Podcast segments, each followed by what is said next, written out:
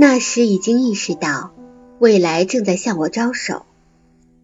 现在可以肯定，如果当初没有扩大我的狗类繁育规模，根本不会有今天的成就。而当时在我身边的狗狗已经锐减到四只：可汗、苏西、桑迪和我带过来的一只比格犬吉姆。他们是可爱的四犬组，性格和谐互补。当时的我已经开始了新生活，至少生活中已无牵绊。孩子们均已长大成人，而我父母也已过世，做任何事都可以没有顾虑。我决定引入一只名叫萨莎的漂亮的黑色德国牧羊犬到家中。我一直希望能拥有一只德国牧羊犬，即使它们的名声并不太好。人们通常把它们当作警用犬，认为它们具有较强的侵犯性，经常会攻击人类。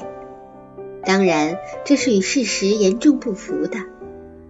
我们总是像把人简单归类一样，也会简单的、想当然的把狗也进行归类。所有的德国牧羊犬都具有攻击性，所有的猎黄都傻乎乎的，而所有的比格犬都是漫不经心的淘气包。这是到处都能听到的调调，就如同说法国人全戴贝雷帽，而墨西哥人全戴阔边帽一样，凸显了无知。一只德国牧羊犬与这些根本扯不上关系。我的简单想法只是自己能够和这种狗和谐共处。我还听说过这种狗很聪明，主人应该挑战它们的思维能力，让它们思考。以前我总认为没有时间和精力来研究如何与德国牧羊犬相处，现在则已成为可能。萨莎的到来是一个转折点。自从看完蒙提的那次表演，我就照他示范的那样，非常仔细地观察狗狗们的行为，停止空想，转而开始仔细研究它们。这之后，我很快就受益匪浅。萨莎是一只精力无比旺盛的年轻狗狗，其他狗狗对这位新成员的到来反应各不相同。小比格犬吉姆只是简单的置之不理，相反，可汗则与这位新成员打成一片。他根本不在乎萨莎做他的跟屁虫，像胶水一样整天粘着他。而桑迪，我儿子托尼的考克斯班尼犬，则出了些问题。从萨莎进到家里的那一刻，桑迪就表明了自己的态度。他很讨厌这位新成员。桑迪已经有十二岁了，他只是不想看到这个精力旺盛的小家伙总在周围跳来跳去。开始，桑迪只是把头转来转去，不想看见他。但这有些困难，因为萨莎虽然只有十周大，但个头却比桑迪还大。所以，当此前的行为不起作用后，桑迪开始用低吼和抖动的嘴唇表示发怒，以此来吓退萨莎。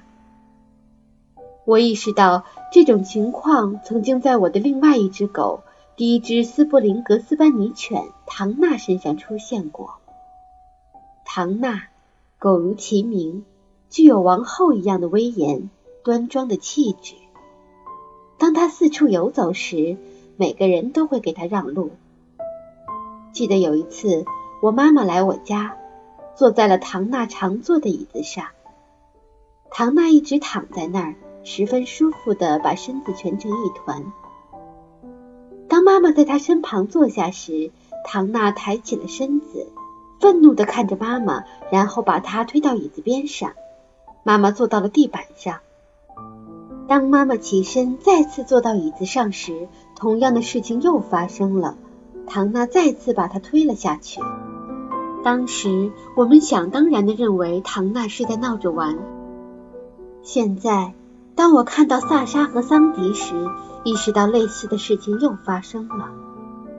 过去我看到这一幕时并未意识到什么，现在则引起了我的关注。很显然，桑迪就像当年的唐娜，他试图表明谁才是领导，这是由相应的地位所决定的。我注意到的另一件事是，我的狗狗们碰到一起就会有非常热情的表现。比如，如果我带着萨莎去兽医那里打针，每次当他回家后，立刻就会重复这种表现。当时我并不知道这是为什么。现在我明白，这是一种仪式性的问候。他会舔其他狗狗的脸，同时把自己的耳朵别起来，每次都这样。最初，我对这种行为的含义感到很迷惑。在萨莎的案例中，我不知道这应该归因于青春期的精力旺盛，还是因为作为群体的新成员，又或者是到我家来之前养成的习惯。幸好萨莎给我带来的灵感并不只局限于其行为，她的外貌让我想起了狼。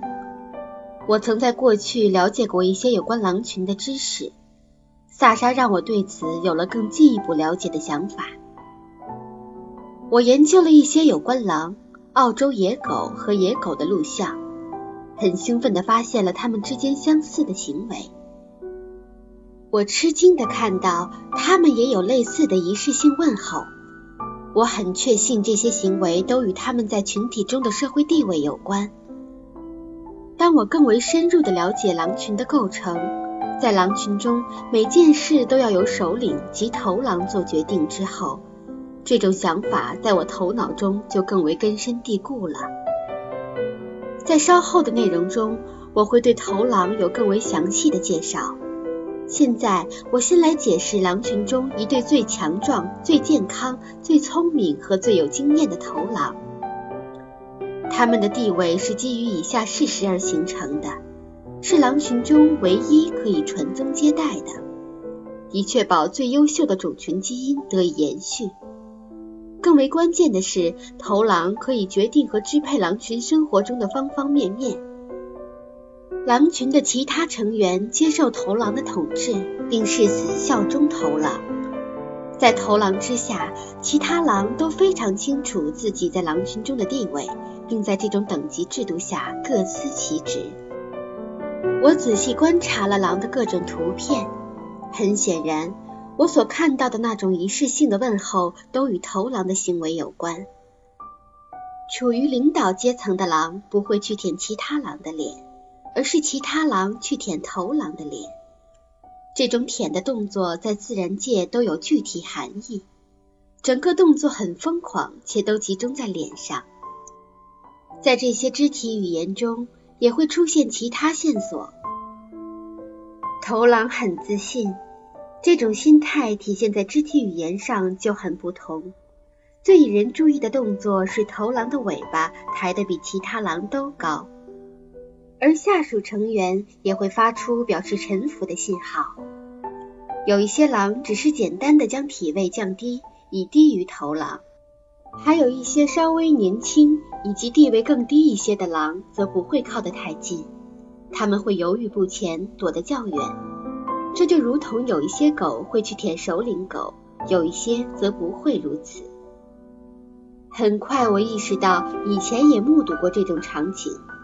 公爵夫人，我的狗狗唐娜也以同样专横的方式将自己视为领导。回到家里的狗狗群中，我又发现了其中的相似性，立刻又看到了相同的情况。我发现其中会有类似国王、骑士和仆人等角色，可以很清楚的看到低级别的狗由他们的上一级狗狗确定其地位，就如同狼群中的状况。但我之前却从未将此联系起来思考。当我突然在狗群中觉察到相同的场景时，对我的研究来说真是前进了一大步。这一次又是萨莎的行为为我提供了最有力的证据。到目前为止，我可以清楚的看到，他已在狗群中获得了较高的地位。他的个头已经足够大了，甚至可以不去理会桑迪的抗议。与此同时，桑迪开始表示屈从了。他把头偏向一边，同时降下自己的身体和尾巴。嬉戏的时候，权力转移表现得最为明显。每当我扔出一个球，或者随便一个什么玩具，总是由萨莎将其捡回来，而其他狗狗只是跟在玩具后面，或当玩具落地后围着它转圈。这里没有争吵，讨论谁该拾起球。一旦萨莎捡起球，而有另外一只狗居然敢靠近时，他就会瞥这只狗一眼。他的整个肢体语言都在喊：“是我的东西，现在都给我退后。”相比之下，桑迪的肢体语言则是表示顺从的。他的身体在不断的交锋过程中越降越低。事实上，桑迪已经放弃竞争，并允许萨莎彰显自己是这个狗群中的首领。更年轻一些的萨莎达到了不战而屈人之兵的效果。当然。我的狗狗们并不总是表现出这些有趣的举动。地位得到确认后，它们总是玩得很开心。我开始意识到，等级制度也只是在特殊情况下才会得以加强。因此，当这种交流持续进行时，下一步骤也将会顺利进行。我注意到，无论我何时回家，或有人走到门前时，或当来访者进门时，狗狗们会一下子围在我的周围，它们会变得异常兴奋，冲向大门并围住来人。它们长时间的这样互动，重复这种仪式性行为。当我带着狗狗出去散步时，同样的事情又发生了。当我们准备出门时，所有狗狗都非常激动、兴奋，上蹿下跳。彼此之间进行着交流。在我对狼群进行研究时，也不止一次看到同样的现象。在狼的案例中，这种行为出现在狼群准备去狩猎的过程中。很多狼不停地转圈跑，互相推挤并抢占位置，但最终只有头狼才能保持立起姿态，且尾巴竖得高高的。这是因为一直是头狼带领狼群追逐并搜寻猎物。我认为狼群们正在重新确认领袖，而领袖会提醒其他狼自己才是领导他们的角色，其他狼必须听命于他。这是一种确立等级关系的命令，其他狼必须服从，以期能够生存下来。很明显，我的狗狗们也在做同样的事情。但真正让我感兴趣的是，我居然也被视为其中的一份子。从狗狗在我身边绕来绕去的反应来看，很明显，我不知怎的已经是这个过程的一部分了。而在我所有的狗狗当中，还没有谁比萨莎更热切的想将我纳入其中。每当我们准备外出，萨莎必定会站在我的前面，他会将自己横挡在我身体之前。拦住我的去路，尽管我会用狗链控制它，但它总是想走在我的前面。它应该是在想自己走在前面是天经地义的。同样，当我们在外面散步时，如果突然出现很大的声响或意想不到的事情，比如有广告牌出现在我们面前，它会以保护者的姿态站在我前面。当有人经过我们的房子，或者当邮递员或送奶工敲门时，他会狂怒的吠叫，声音也要盖过其他狗狗。不同于其他狗狗的是，这种情况下似乎没有什么能够让它平静下来。坦白的讲，我有些担心它。这使我想起破地，破地也习惯于在我面前跑来跑去。有段时间。我对让狗狗这样自由放纵下去感到有些害怕。幸运的是，这段时间我看到了事情的进展，对唐娜的记忆提供了最直接的证据。我想起前几年当我收养儿子肖恩时，唐娜的表现。只要肖恩躺在地板的毯子上，唐娜就会躺在他旁边，并把自己的腿放在他的腿上。如果肖恩把他的腿踢开，唐娜会再次把腿放回来，他就是想清楚的表明自己是肖恩的保护者，随时随地的。此时我才意识到，唐娜认为照顾这个小婴儿是她的职责，所以萨莎也一定认为她正在扮演照看我的角色。但为什么我要走出门或迎接来访者时也会受到这样特殊的待遇呢？为什么当我要领他出去散步时，他会表现得如此亢奋呢？现在我意识到，有很多错误其实是由人们自身造成的。和这个星球上每个人一样，我也认为这个世界是以人类为中心的，其他动物需要的是适应我们庞大的体系。我也曾认为这些狗狗是属于我的，我才是他们的领袖。而现在，我第一次开始怀疑事实是否真的如此。我想萨莎可能是想照看我。从狗狗那里得到的信息都是有力的证据，这对我来说是颠覆性的。他们让我彻底的重新审视我的想法，随后就接近真相大白了。我对自己说：“且慢，如果之前我所理解的与事实相反，会怎样？如果我是将一种傲慢专横的典型的人类视角强加在狗狗身上，那又会怎样？如果我从狗狗的角度来思考，它们也许并不依赖人类，相反的，它们认为自己在保护我们，那又会怎样？”如果他们认为自己就是整个群体的头领，这个群体甚至包括其主人，那又怎样？如果他认为自己的工作就是保护我们的安全，而不是其他什么，那又会怎样呢？当想到这些时，我突然感到自己仍然深陷困境中。我想到了分离焦虑症。以前认为狗狗焦虑的是。我的爸爸妈妈在哪儿？现在代之以“该死，我的孩子在哪儿？”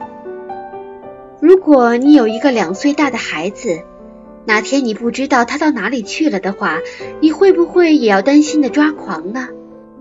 狗狗并不是要通过破坏屋子来打发无聊的时光，它是彻底惊慌失措了。当你一进门，你的狗狗跳起来。这并不意味着他想要和你玩，而是在欢迎你回到他认为自己担有责任的群体中来。我觉得自己实在太笨了，我犯了所有我们人类对待动物时都在犯的错误。我曾经臆断狗狗没有自己的语言，它们怎么会有呢？它们和我们住在一起，而我们并没有听到它们说话。我曾认为他们知道自己和我一样生活在同样的家居环境中，没想到的是，他们所遵守的规则源自野外。简言之，我把人类社会的约束强加给他们。我认为亲近引起轻视。我不能说这些想法是灵光乍现，因为树上并没有苹果掉下来，天空中也并未划出一道闪电。但是从那一刻起，我的整个人生观改变了。